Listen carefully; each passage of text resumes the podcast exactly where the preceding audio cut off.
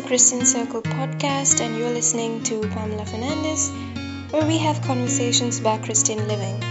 Here's the show. Welcome to the Christian Circle podcast. This is episode 15. Yay! We've actually reached episode 15, something that I hadn't envisioned at the beginning of the year. But uh, this is a really special episode. So, on this episode, uh, we're going to talk about the Magi or the Magi, however you want to pronounce that. And Charles, our recurring guest, has uh, come back again, thankfully, to help us out with this topic. And he's uncovered a wealth of information about the three wise men from the East. Now, before we go on to the podcast, I want to share that this is a show that is sponsored by a generous benefactor, namely Agnes Amos Coleman. She's a prominent businesswoman and also the author of God Cares for Me in every season. Now, she's also giving away her Christmas gift to us. That is basically a gift to all of our listeners, at least five of them. So, she's giving away her book, God Cares for Me in every season, five copies of them to our lucky listeners. So, the raffle the widget will be on my website, that is pamelaqfernandez.com, and I will share all those details at the end of the show. But before we go on, I just want to tell you that Agnes has decided to give this book to our listeners uh, for free as a gift. And she's also donating all of her proceeds, all uh, 90% of her proceeds from this book are going to go to the charities. She's written other books for professionals as well. But this book is basically insights about singleness, marriage, and divorce.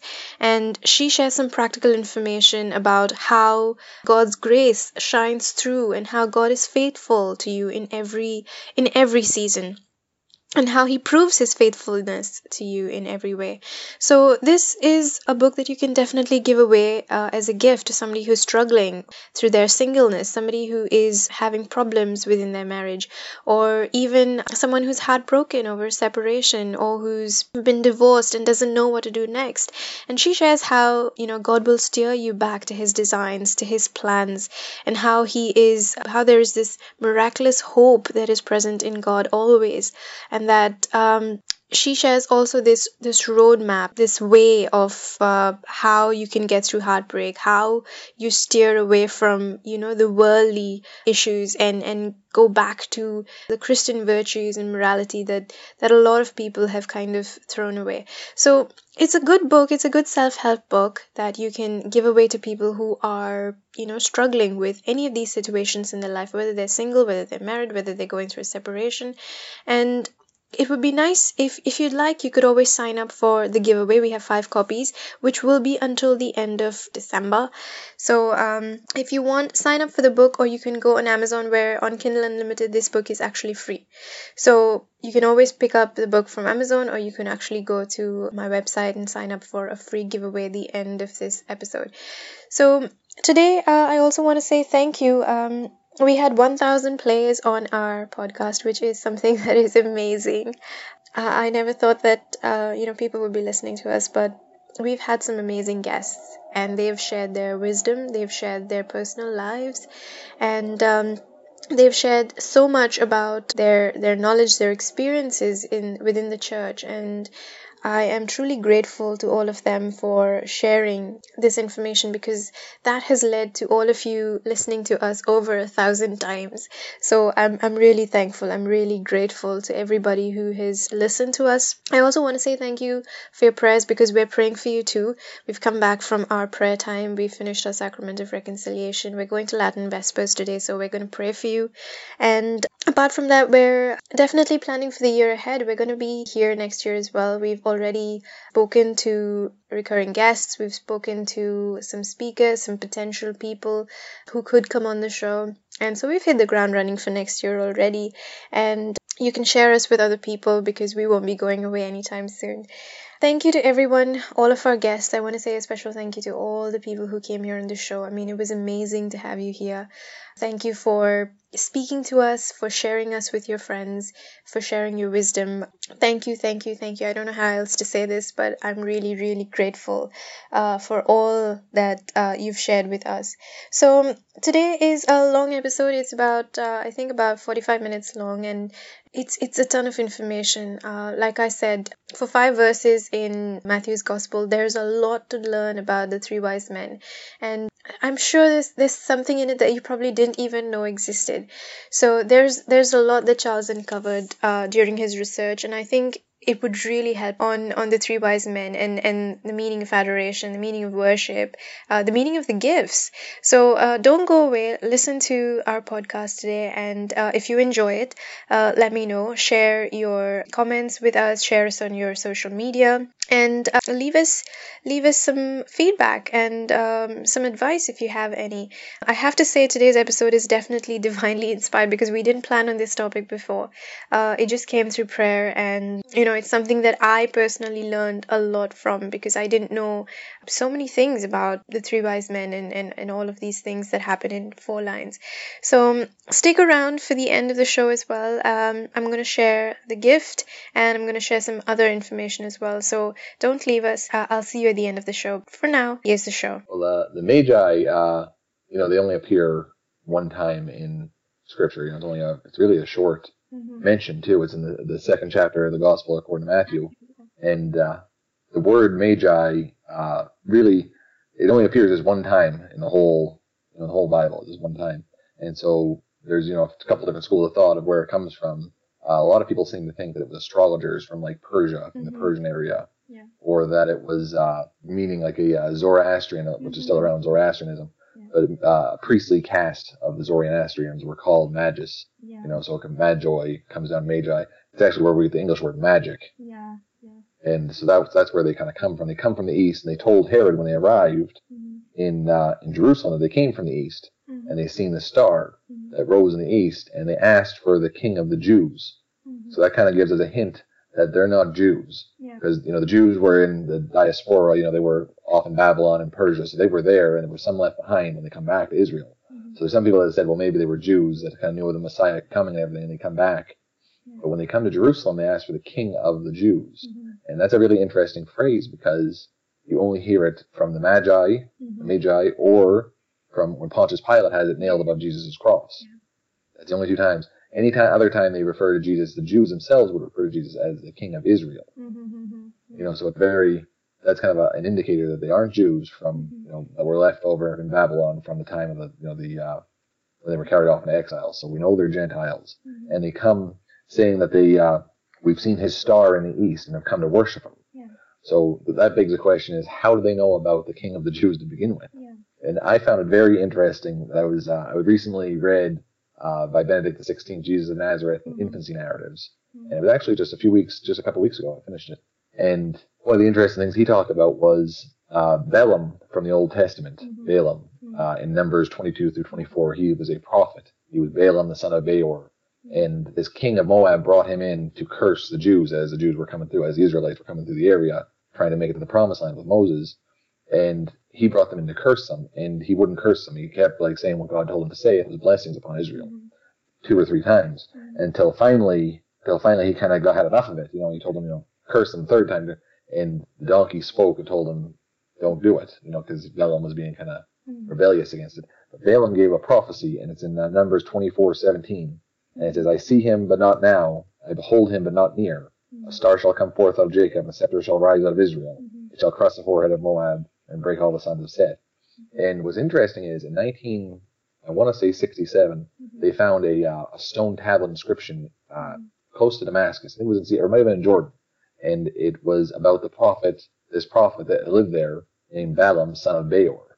So beyond, way beyond Israel, he was a known prophet of the of the Mesopotamian region. So that prophecy that he gave, uh, the star rising out of Jacob. And you know a scepter shall rise out of Israel, that that was probably known in the eastern the eastern reaches, like the Persian kind of area, because he was a known prophet. I thought that was kind of interesting. So that's why they followed that star to Jerusalem, Mhm. and from there they made it to Bethlehem. They have been uh, identified as saints. Mm. Uh, have they been canonized? Um, I don't know. Uh, in the eastern, in some of the eastern churches, they've been canonized. Okay. Like, uh, you know, but in uh, in the Roman Catholic Church, I don't think they've been officially canonized. Mm-hmm. But they've been. It's been kind of like by popular acclamation. Yeah. You know, like Saint Dismas or uh, Ditmas. You know, the the good thief on the cross. Uh, just kind of like a, a popular, you know, acclamation. They've been kind of regarded as saints because they were the first. They're the first to come and worship Christ. Mhm. And uh, you know, the the traditional names that we know them as is you know Caspar, Melchior, and Belshazzar. Mm-hmm. Yeah. and uh, so that's the three names. But really, I mean, in the in the text itself, it's literally it's only like five sentences about them, and it Yeah. doesn't mention their names at all, so we really don't know. Mm-hmm. But uh, yeah, the thing, another thing that I really find interesting too is they come to Jerusalem because you know the King of the Jews is going to be born. Where's the capital of the Jews? It's Jerusalem. Yeah. So they come to Jerusalem and they ask around, where you know where do we find this newborn king? Mm-hmm. And so Herod goes to his scribes and like the kind of the religious authorities and asks them, where's this king supposed to be born? Yeah. And they come back and say Bethlehem. And so he tells them Bethlehem, he sends them on their way. But he tells them to tell him when they find them so that he can come to worship him, but he really is looking to kill him. Mhm. Mhm. But the thing that really, the thing that gets me is the people closest to this. So these Gentile wise men from far off in the east come traveling a long distance to find the Messiah. And here they were, the scribes, and they knew that it was supposed to be in Bethlehem. Bethlehem is only about 15 or 20 miles from Jerusalem. And they wouldn't travel that 15 or 20 miles to see for themselves. They would just, they ignored it. Mhm. You know, like that's kind of, if the people closest to it Mhm. just let it pass them by. Yeah. Just like later on, Jesus would say, you know, if you knew the time of your visitation was at hand, Yeah. when he was coming into Jerusalem, he said, Oh, Jerusalem, if you knew the time of your visitation was at hand, how I weep for you. Because they were letting their moment just completely pass them by. Mhm. And they probably didn't even realize it. Were there only three people? Because I keep reading in, in different places that there were more than three three of them that traveled, but it was just three Yeah. gave gifts. No, we don't, yeah, we don't, we don't know. Uh, traditionally, it's been said to be three because of the three gifts. Yeah. You know, so you'd assume that if you're coming to meet the king, the king of the Jews, who that you also know is the Messiah, you know, Mhm. if you're coming to meet him, you'd bring a gift. Yeah. So if there's only three gifts, there's only three people. Yeah. But I mean, there could have been wagons full of gold, wagons full of frankincense, wagons full of myrrh, and like Mm. you know, we don't. That might have just been the three categories of gifts, and there was tons of it. I don't know. Yeah. It really, it really doesn't say. And you know, the, traditionally it was only three three wise men. They've uh, even been upgraded to kings sometimes, Yeah. depending on who you talk to, because uh, because of the gold and stuff. But you know, as far as we know, it was three of them. As far as we can guess, you know, infer from what we read in the text. So, uh, what about Saint Nicholas as well? Um, what is the background of, of him becoming so popular um, around Christmas time? I mean, uh, the the Magi celebrate their feast on the sixth of January. Saint Nicholas celebrates his feast on the sixth of uh, December. So, uh, what's what's so special about his background? Uh, he was uh, he was a uh, of Greek origin. He lived in uh, a time of real bad persecution for the church. It was right around the time of the. Uh, I think his parents died when he was young. He was born around 280, and he died uh, in the mid fourth century. Mhm. So that last that last 10, 20 years of the, the third century, the 280s, 290s, that was some really bad times for the church. And his parents died at an early age. I don't know if they were martyred or not. I really couldn't find any information on that. But he was raised by his uncle, who was a bishop also Okay. and uh, his name was Nicholas too. And he was raised by him, and he made a pilgrimage to the Holy Land as a young man, and then he come back to Myra, where he was a bishop, and he well, where he became bishop later on. Mhm. And uh, he was a, a great fighter for orthodoxy too, you know, for the, the right interpretation of you know what was the word of God at the time that they knew because they didn't have a fully developed canon yet. Yeah. For what they understood, what the church passed down through sacred tradition of, especially Christology. Mhm. You know, he was a very big defender of Christology because at the time there was this, this heresy raging called the Arian heresy Mhm. that denied the divinity of Christ. Okay. And St. Nicholas actually went to the Council of Nicaea that we say the Nicene Creed every Sunday at Mass. Yeah. He was one of the bishops that signed on to the Nicene Creed to, you know, that Jesus Christ, you know, was the only begotten Son of God, eternally being begotten of the Father, God from God, life from light, all that wording to defend that Christ isn't a created creature. Christ is, you know, consubstantial with the Father. And uh, it kind of got heated back and forth, and he ended up punching Arius in the face, legend says. Okay. And uh, there's that side of St. Nicholas, too. There's the jolly giving kids presents side, and then there's the punching heretics in the face side. So I kind of like the balance there, you know? Yeah. So Saint Nicholas was actually a person who came from a very wealthy family, right? I mean, Mhm. uh, isn't it said that his he he disposed of all of his wealth and decided to become uh, a priest? Yeah, after being, uh, so he inherited, uh, inherited a substantial amount of money from when his parents died when he was young. He was young, like I said, and he never really was. It, it seemed like from everything I've read about St. Nicholas, he wasn't really attached to wealth. Mm-hmm. You know, he used wealth to fund his trip. He used his substantial wealth because going on pilgrimage to the Holy Land, even though he only lived not that far away in uh, you know southern Turkey, kind of yeah. western Anatolia, even though he didn't live that far away, it was still a regular person because back then there wasn't like middle class like we think of nowadays. It was mm-hmm. poor and it was wealthy, yeah. and so a regular person couldn't really make that kind of a trip. So he used his wealth to further certain things, yeah. but he wasn't really attached to it. You know, he owned stuff instead of stuff owning him. Okay. And that's really a good way to look at things is, is not to let your material possessions own you. Mm-hmm. You know, he took and he used what God had given him and he went on a pilgrimage and he put it towards good things. And then after he became a priest, he must have still had, because, you know, the stories of him, there was a few different stories of, mm-hmm. uh, young women it was either young women couldn't afford a dowry or there was young women being sold into prostitution. It depends on the story, you know. Yeah. But he would put gold coins, little bags of gold coins to their window, into their shoes, mm-hmm. so that they could afford a dowry. Because if you couldn't afford a dowry, you couldn't get married. And if you couldn't get married, then if you didn't become a prostitute, it was assumed you were a prostitute. So it was kind of a, a lose, lose, lose for a, a, single woman back then, you know. Okay. And he used his whatever wealth he had left after he became a priest to, you know, to help other people. What, does it mean when you have um, these rich priests from these rich Gentiles traveling 12 months to come and see a babe uh, in, in a manger? What does it mean that St. Nicholas, you know, gives away all of his wealth and decides to forsake everything for for a savior? What does it mean for, for people like us? Well, it really shows you where their priorities are. I mean, imagine if you had enough wealth to travel from the east in a caravan, like you'd have to cross the desert in a caravan, you brought all this gold and frankincense and myrrh and stuff, and you arrive in Bethlehem, yeah. and it says that they went into the house, so it's a little time after Jesus. It's not like the night, because we picture the night Jesus yeah. was born, the shepherds are there, the magi is there, like everyone's all there at the same time.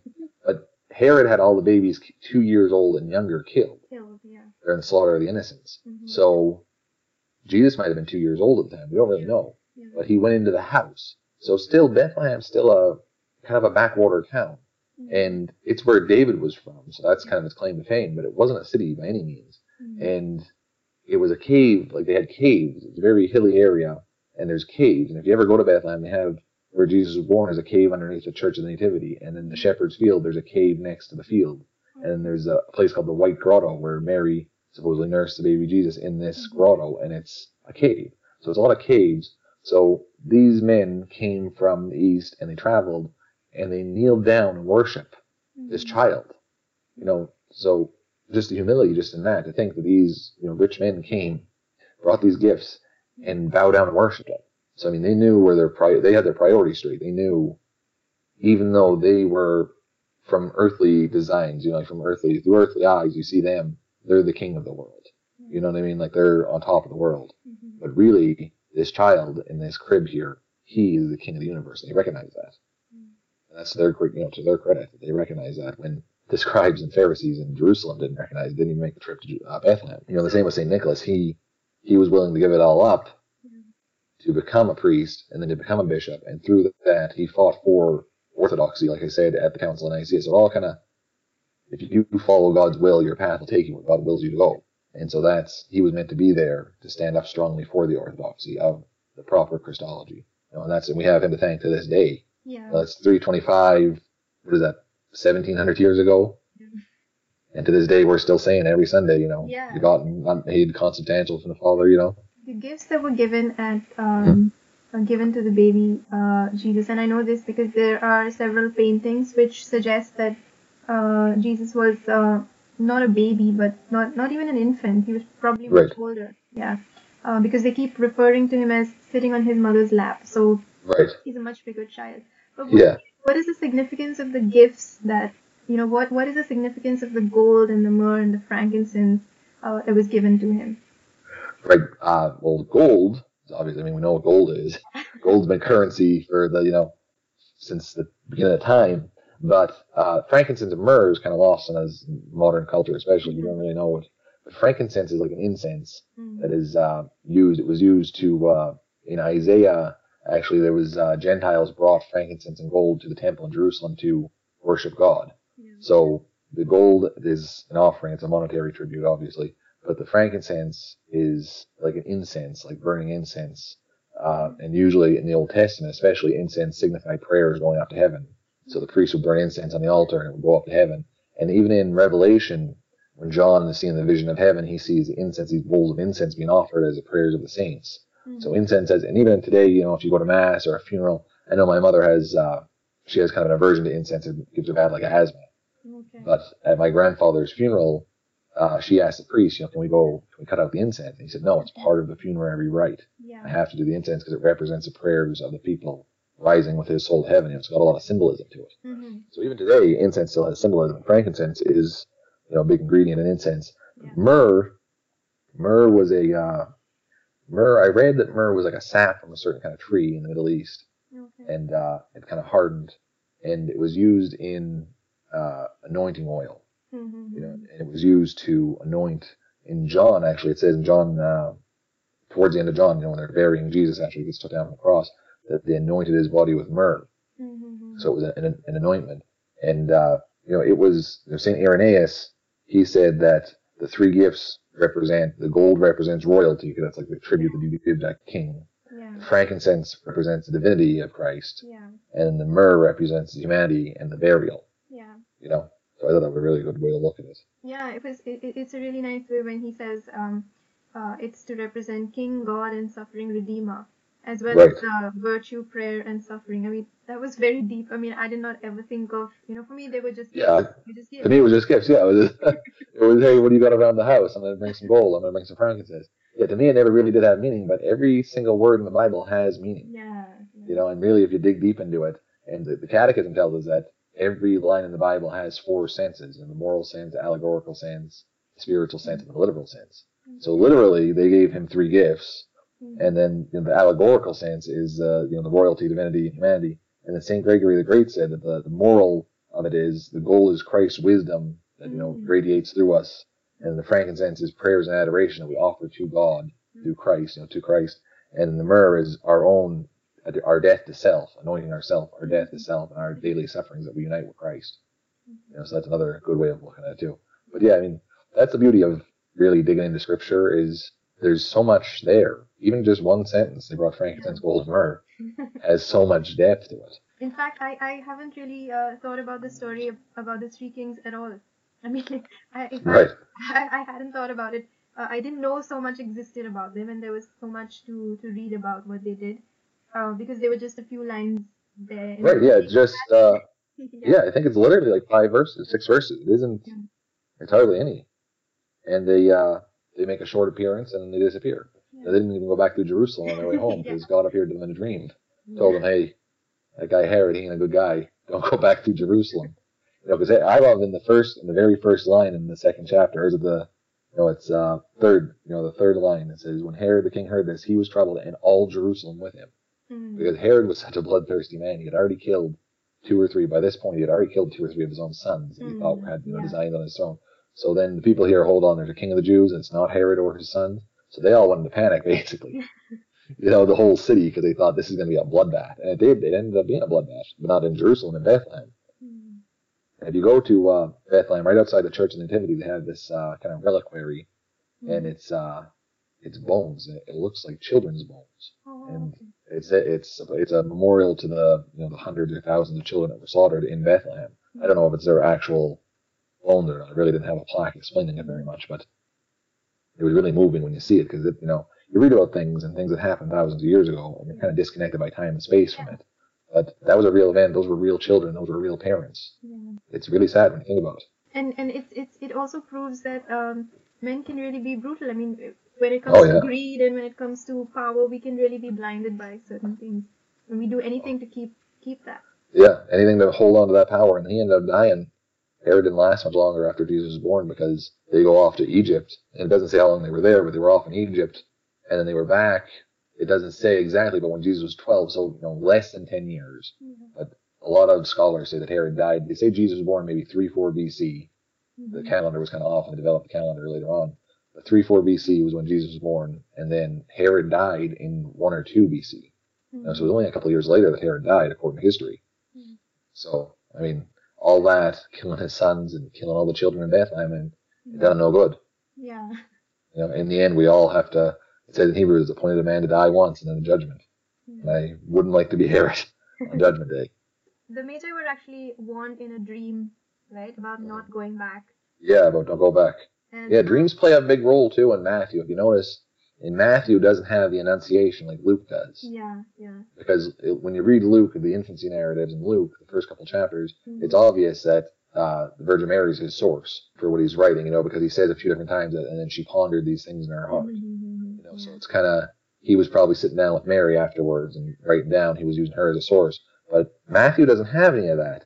Yeah. But Matthew does have Joseph being told in a dream Mm. that Jesus is you know, is born of God. Don't worry about taking Mary into your home. This baby's gonna be the savior and call him Emmanuel. And then the Magi have a dream. Don't go back through Jerusalem. Mm. And then Joseph has another dream when he to go to Egypt. And then when he's in Egypt, he had a dream to come back from Egypt. Mhm. And then coming back from Egypt, he has a dream. Don't stop in Bethlehem because there's a new ruler that's more bloodthirsty than the earlier one. Go to Galilee because it was you know relatively more free in Galilee, and you're having an easier time up there. So he went up there. But it's if you think about it too, Matthew was written towards a Jewish audience, and dreams Yeah. played a big part. You know, especially in the Old Testament, you know, that Joseph with the dreams, and Abraham had dreams, and Yeah. all these different things. So it really, Matthew really plays up the whole dream aspect of it. You know, God appearing through dreams. Since we're talking about giving gifts from the Magi, from Saint Nicholas, uh, what are some of the, some of the ideas that you have about putting Christ back into Christmas? Uh, not just for uh, kids and adults too, because uh, we somehow have lost we've lost this um, tradition of of Christmas. It's now Xmas, it's now Giftmas, it's now everything but you know, Yeah. but but a spiritual aspect. Yeah. So, Yeah. uh, how do we do? How do we reverse this trend um, in a family kind of way? Right. I think the, the best way to put Christ back into Christmas is to put Christ back into your daily life. 365 to have a personal encounter with Jesus Christ. Because it isn't just, it, Christianity isn't just a religion of the book. You know, we're not just a religion of reading a bunch of words or going and saying certain prayers or doing certain tasks or chores or offering sacrifices like the Roman pagans, like just go offer a couple of goats and you're fine. Ours is a religion of encounter.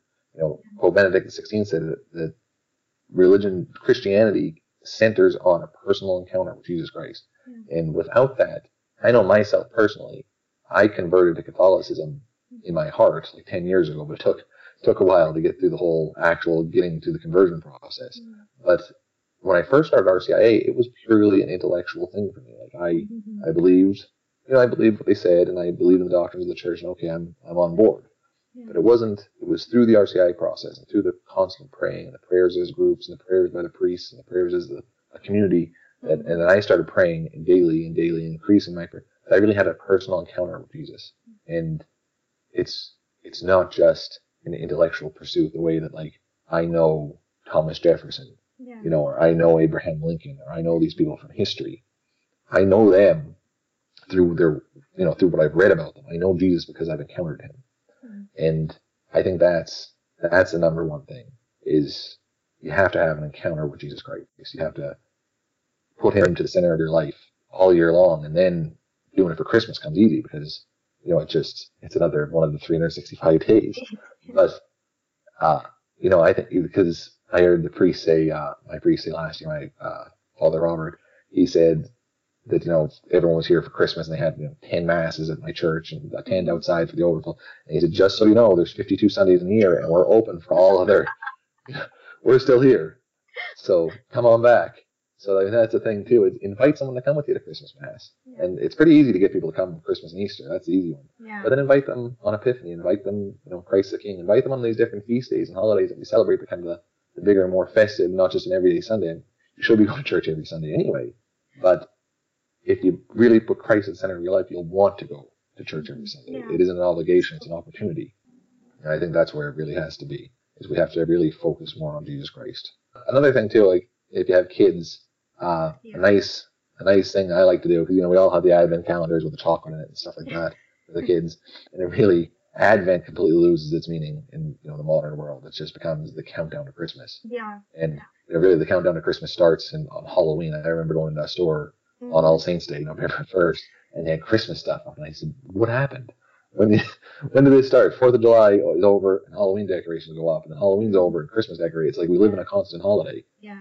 And you know, the Advent season has completely. But I think if we really kind of bring back Advent Mm, yeah. and you know really celebrate that that because you know there's the dual aspect of Advent. There's the the groaning anticipation of the Messiah coming that Israel waited for. That's why a lot of the readings are from uh, Isaiah for the first Yeah. reading. You know, like you know that kind of the the Messiah is coming, and the Mm, the gospel reading usually is like uh, John the Baptist out preparing a way in the wilderness or things like that.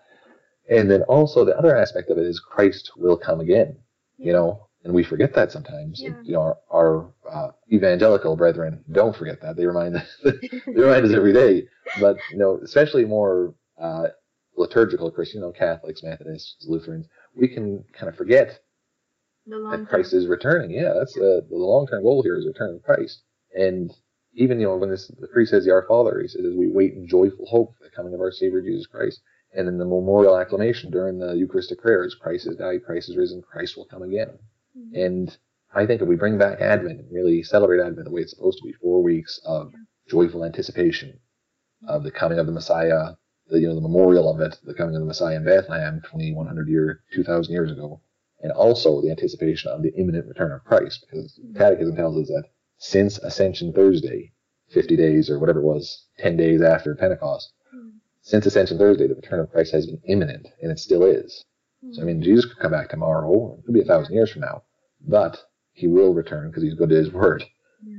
And so I think if we bring back Advent and make it not just about opening a little cardboard calendar and getting a piece of chocolate, and make it more about the actual this is this is why we're doing this. And then I like to take and read. Uh, you know, we like the Advent wreath on uh, you know every Sunday of Advent and whenever we get together as a family on you know nighttime, and read a little bit from Isaiah. You know, Mm. like uh, from the book of consolation in Isaiah. That's when Isaiah was telling them, you know, you're going to be took off into captivity in Babylon, but don't worry. Here's why. And the, the why was the Messiah.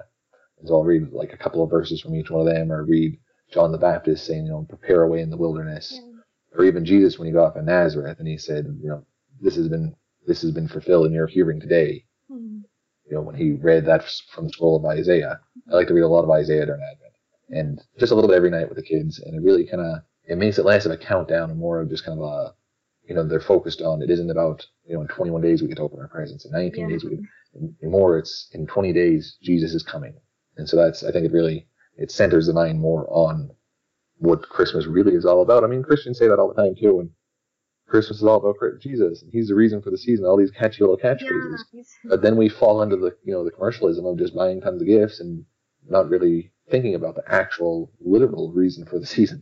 And there's a, uh, I, I don't know when the when Advent begins, the uh, readings all change to being more watchful, more more Mhm. alert. The time is coming. Yeah. The sense of urgency is far more than you would have at Easter or any other time because Oh yeah, because especially the last few Sundays leading up to Advent. yeah The readings are because that's the end of the liturgical year. Because the Yeah. first first Sunday of Advent is the first you know the Happy New Year for the liturgical calendar. So them last few Sundays is really about the last things. You know, it's virgins being left outside with the lamps. It's Yeah. the uh, the talents, the the parable of the talents, all these different parables that Jesus told, because the end is coming. And even last Sunday, the second reading yeah was from the uh, Second Peter. Yeah, remember it was uh, no these people that say that Jesus isn't coming back, don't listen to them Yeah. because he's coming back. Mhm. Yeah, because there was a, uh, a heresy spreading around that Peter was writing about, saying that they didn't have to don't worry about it, Jesus isn't returning, and he was saying no. Things have happened. Like they were saying that nothing ever happens. Nothing. God doesn't ever judge people, and the the world's going to go on, continuing on like it always had. And he reminded them of the flood. He reminded them of Sodom and Gomorrah.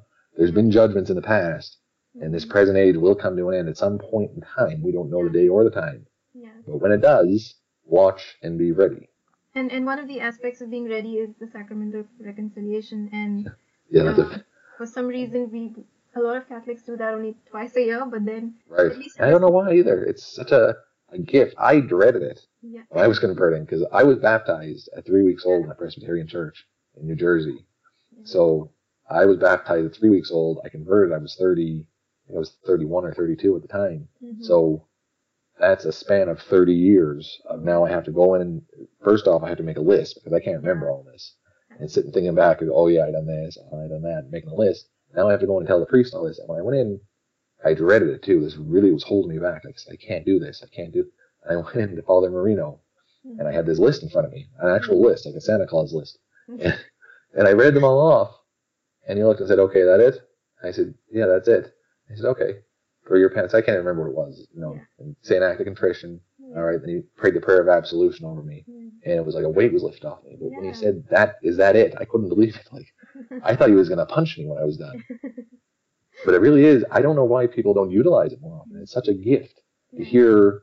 You know, through the ministry of the church, I grant you peace and pardon. But I, I just love that the whole the prayer of absolution. God sent His Son into the world for the forgiveness of sins through the ministry of the church, I grant you peace and pardon. I absolve you of your sins in the name of the Father, Son, and Holy Spirit. And it's just like the second I hear that, it's like, you know, mm-hmm. it's like I feel like a feather. Yeah, and you feel good about it, and and that's the thing that the oh yeah. I mean, and so we should be able to it's, give it. Yeah. We should give away that mercy freely to other people since we've received right. it at no cost. Uh-huh. But we still struggle on on both aspects, receiving that gift for free and giving it freely to other people as well. Yeah, yeah, that's true. Everyone walking out of confession has a spring in their step. Yeah. the second they get in the parking lot, if someone cuts them off, they don't.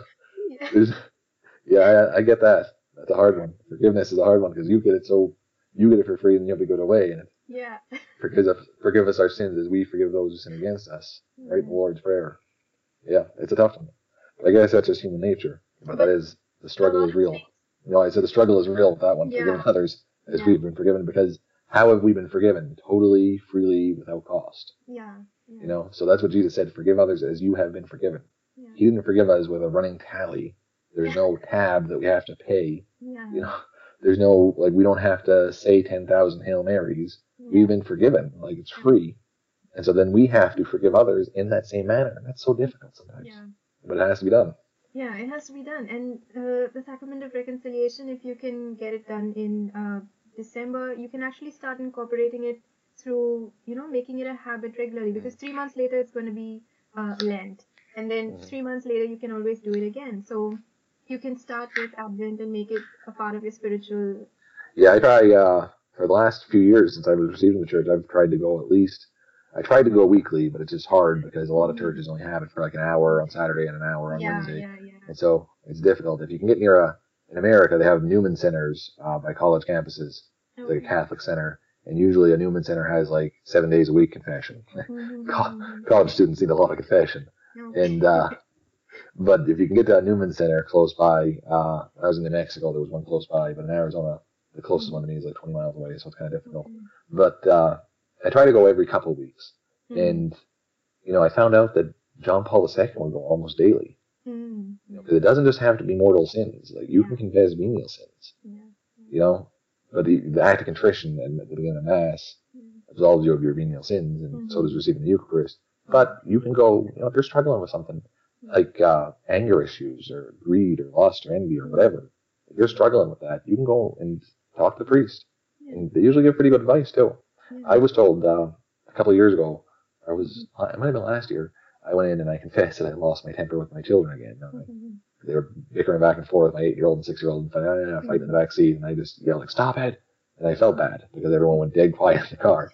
so I said, all right, I'm gonna, I didn't really, I mean, it wasn't a mortal sin, but it was just, yeah. as I struggle with, it's just, you know, anger issues and people cut you off in traffic, stuff like that. Yeah. And uh, the priest told me the struggle against sin is difficult, but it's worth it. Always fight against the temptations, always fight against the urges. Always you know kick against them. Don't give in to them because the struggle is worth it and you can overcome with mm. jesus. And that was just great advice. No matter what you're going through i mean if you're an alcoholic or if you've got like i said gambling problem whatever struggle against it. Don't just give in to it. Don't just say oh that's who i am. You know fight it. Yeah, that's and with the with the sacrament of reconciliation and receiving the eucharist too because that strengthens you too yeah yeah. If you if you do that and you fight against it with the grace that God gives you, you can overcome it. You don't overcome it. Jesus overcomes it. But you can you have to you have to pitch in. You have to get your you know roll up your sleeves, get in the trenches. Apart from him, you can do nothing. Right. And with him, and you can do anything. anything, yeah. Right. Since you uh, you spoke about um, adding prayer, can you just give a few tips on how small things that people can do gradually to increase prayer time, like?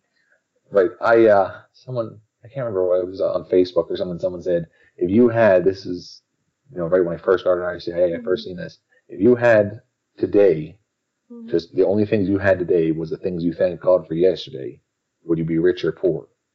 You know? And I thought to myself, like, I wouldn't have anything. I never, I didn't thank God for the clothes on my back yesterday. And so I would just be standing out in the field with nothing. But Mm-hmm. so I started being more thankful and really thinking about it. And uh, uh, I can't remember. Uh, there was a priest that was uh, came by to teach one of the classes at RCIA, and he taught us. He said the nuns taught him when he was young. I guess it was a common thing back in the day, but I had never heard it before. And it was acts, A C T S. It was uh, adoration. Like this, is like when you enter into prayer, you're gonna pray. Like take ten minutes in the morning and do this. Oh yeah. A adoration. So just you know adore God and just spend a few moments you know praising God. And then uh, C was contrition. So just for whatever you've done, you know, ask for forgiveness for any kind of sins or any kind of failings you've had. And then T was thanksgiving. So just thank God for whatever you have, everything you have, like just the pillow you slept on, the blankets you have, you know, the clothes on your back, the sunshine. Mhm. And then uh, S was supplication. So then ask God for whatever it is you need. But I thought it was a good ordering because, Yeah. You know, the adoration comes first before anything because God is God. And just the fact that He is God is deserving of our, our worship. Yeah. And then and then the contrition, then the thanksgiving, and at the end is the supplication. Because a lot of times people start off prayer with, Dear God, I need. Supplication. Right. It starts out with a supplication. I mean, if you have a pressing urgent need, that's fine. But if that's your daily prayer life and you're just asking God for things like He's a genie that you can just rub the lamp and get whatever you want, mm-hmm. you're doing it wrong. So just take 10 minutes and go through that ACTS, acts, adoration, contrition, thanksgiving, supplication. I had never heard of it before at all. It was like a light bulb went off in my head. When he said it, I said, like, this is terrific. You should write a book on this. And he was like, yeah, someone already did write the book. I think it was Teresa of Avila he was basing it on or something. You know, I said, this is terrific. So that I've incorporated that every day since then. And just when you wake up in the morning before you check your emails or before whatever, Mm. say, you know, say five minutes, just pray for five minutes and a few minutes with God. It's worth it. And and that ties in with um, the the three wise men as well because the one of the reasons I read somewhere was uh, they were mentioned in Matthew was because of the fact that they uh, they adored uh, Right. the Christ and we have lost that meaning of adoration. We we, we don't do adoration anymore. But uh, one of the things that was said they were mentioned was because of the significance of their adoration of uh, of the Savior. So Yeah. I mean, in, in Matthew's gospel, because in Luke's gospel, we have the shepherds coming in and kneeling before him, you know. yeah, in Matthew's gospel, we have the wise men, and they're the first to recognize him because they went to Herod and they became the king the Jews, so they knew he was the Messiah. So they were the first to recognize him as that, and then they bowed down and worshipped him. Hmm. So they didn't just bring this gold and frankincense and myrrh for an earthly king. You don't worship an earthly king. yeah. They bow, they said they bowed down, like they prostrated themselves Yeah. before him and worshipped him. yeah. That's that's pretty pretty good. Like I said, that these successful men will come and bow down to that baby. Yeah, yeah. And I think that also points, um, it makes you think, I mean, what is the quality of your own worship time? What is Right. the quality of my own time when I worship? What, what am I doing? I mean, am I really worshiping? So I guess they teach you a lot of worship and adoration, which we don't think about so much in today's today's prayer time. If we make the time to even pray that much, yeah. Yeah, I mean, it's, it's really like the highest form of worship for a Catholic, especially, is the Mass. Yeah. And how often do people go to Mass and just kind of stand, sit, stand, sit, kneel, stand, sit? yeah, then- They're just kind of punching in like a time card, like someone at a job that they hate. yeah, You know, just showing up, time to make the donuts, like remember the old uh, Dunkin' Donuts commercial. They're not not really there for it. worshiping. Right, not really work because they're not worshiping their heart because Jesus told the Samaritan woman at the well that you have to worship in spirit and in truth. So you have to worship with your your heart has to be in it to really be worshiping God. If you're just there and just going through the motions, you're not worshiping God. You're just showing up on Sunday. Which I mean, don't stop showing up on Sunday. Keep doing it. Yeah, and yeah, and eventually, you know, it'll break through because there, I, I, there was people in my RCIA class that was uh, an older couple, and he'd gone to church with his wife for 50 years, and now he was deciding to convert. I said, "Why you decided to convert?" He's because it finally got through to me, Mm. you know, and he was a 70 year old man. So it does, it can break through. So keep doing it, but give it some thought while you're doing it. Don't just show up. Don't just punch in your time card. Come in and actually, you know, because you're an amazing thing, especially the mass is heaven on earth Yeah. you know, we're, we're pulling back the veil and this is heavenly worship we're witnessing and we're taking part in, you know, because it's uh, the representation of Christ on Calvary. So it really is, it's an amazing mystical experience when you really think about it. But if you don't think about it, it's just a guy in a weird purple robe up there during Advent. And he's up at the altar and he's you know, talking about something you don't really understand because you never read the Bible. And then he talks for five minutes and then we kneel back down again and we say, in Our Father, kneel again, take communion and go home, watch a football game. So If that's all you're putting into it, that's all you're going to get out of it. And and that's the thing. Uh, we don't we don't contemplate on what we're really doing, and there's so much uh, meaning in in. Um, I, I've been reading some. I think it was the Cloud of Unknowing, and there's so much um, to contemplative prayer that I didn't know existed, and it meant just staying still because there was this verse that explained that um, Jesus told Mary she'd chosen the best of what they were doing, and Martha just sitting there at Jesus' feet, right? Yeah. Yeah. And, and he never says she chose the better. He says she chose the best, which means sitting at the feet of, of the Savior is the best thing that you can do instead of getting busy with all the other activities and Right. and all that other stuff. And I, Yeah. I never really knew that because I didn't even know that such form of prayer existed. Yeah, that's why adoration is really like adoration chapels are popping up all over All you know, over. in America. Yeah, I read a, uh, a story about in Juarez, Mexico. Mhm. You know, with the drug cartels and the wars and everything going on down there, it was really bad. And they open an adoration chapel, 24 hour adoration. yeah. And the bishop of Juarez credits that because in Juarez, right, like the, drug war is still going on in Mexico, but Juarez isn't nearly as bad as it was before. And he credits the the adoration chapel. I, I can testify to this because uh, in Kuwait we had a single cathedral that was just there for the last 20 years. Mhm. Uh, the moment we had, a, uh, I think it was a charismatic preacher who came in and said we need 24 hours adoration, and we started that, and we have five churches in Kuwait right now. Right. That was in that was in three years of having 24 hours adoration. It just changed the way things things work. The church changed. Yeah, when I first became Catholic, too, it was a weird thing. Like, we're just going to go sit in this room and everyone be quiet. You know? but yeah, it's grown on me a lot. And I have uh, friends in Texas that just opened an adoration chapel at their parish. And, uh, you know, they really say it's bearing, you know, good fruit there, Fruit, too. Yeah. Yeah. So I'd like to see that more here. Uh, where I live, uh, currently, there's my parish, they've increased the adoration times. Now there's an adoration chapel. And it's not 24 hours, but it's, I think it's like 9 a.m. to 7 p.m., seven days Wow, a that's week. good. Yeah. Yeah. good. So it's not 24 hours yet, but it's getting there. You know, the, the Yeah. priests that we uh, that we have in our parish now, it's a new uh, a religious order from Africa, Apostle of Jesus, Okay. and uh, the the, the pastor he really is focused on the Eucharist, and uh, he actually renovated the inside of the church because it was built in the 80s, and so they had the tabernacle off to the side and stuff, Oh, and he moved it back behind the altar and refurbished behind the altar. It kind of looks more like a high, like a traditional high altar now, mhm. and uh, so we got adoration in the main church on Wednesdays and in the chapel six days a week. I think I don't think it's on Sundays, but uh, no, it's it's growing and it's good too because it's the more vibrant parishes around the world have adoration. Yeah, I think it's really it energizes the people of the parish, Yeah. the whole diocese really. When the diocese really focuses on adoration, because what are you doing? You're adoring God for who He is, God, and you're not. You're just being in the presence of God, like just like you said, like Mary sitting at the feet of Jesus. Yeah. And like I said, it was a very strange thing to me when I first became Catholic. But there's so many different prayer traditions. You don't even have to be Catholic to take advantage of a lot of them, really, because they're ancient. You know, there's been 2,000 years of Christianity, and we have the longest history. But you know, you can be a Lutheran or a Presbyterian and do you know contemplative prayer, or meditative prayer, or pray the Rosary, or the Chaplet of Divine Mercy, or you know the Chaplet of Saint Michael. All these different Mhm. prayer traditions that we have, and you don't have to do all of them. You don't have to do any of them, really. You can Yeah. pick your own one, but find one that works for you. You know, that's important. That's there's so many different because there's so many different flavors out there. Yeah. Some people, I can't do the whole meditative prayer and contemplative prayer. It doesn't. My mind's racing too much, but I can do Lectio Divina. You know, like Yeah. reading the Bible and you know, reading just one line of scripture and just really meditate on one line.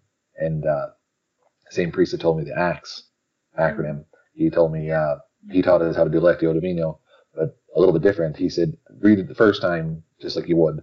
Read it the mm-hmm. second time as if you're kind of like a bird's eye view of watching it like from the sky, and then the third time read it and pick out a person in the story. You know, like you're like mm-hmm. Jesus is calling the disciples. You're just a mm-hmm. fisherman standing next to Saint Andrew when he calls them, and what would you think if you've seen that happen? Like you're there in the story. It really changes the way you read things, especially the Gospels, and you just kind of meditate on that. I can do that all day long Yeah. because it's more of a doing thing. I can't really do the sit and be quiet thing. That's harder for me. But yeah, there's so many different. You just pick and choose what you want, and just it's like a smorgasbord of prayer options. It's really a wonderful selection. Hope you enjoyed today's show. I know I did because I learned so much of information that I didn't know about the three wise men before. And if you did too, if you enjoyed this show, if you enjoyed today's podcast, then share your comments. Tell us about it on uh, Twitter or Facebook or on my website. Like us on SoundCloud, iTunes, Stitcher, or even tune in wherever you heard us. It would be really nice to hear from you. Now, on to our uh, Christmas giveaway. So, Agnes Amos Coleman has uh, generously uh, sponsored our show for today, and she's giving away five e copies to five of our lucky listeners. All you have to do is go to my website, which is www.pamelaqfernandez.com forward slash podcast.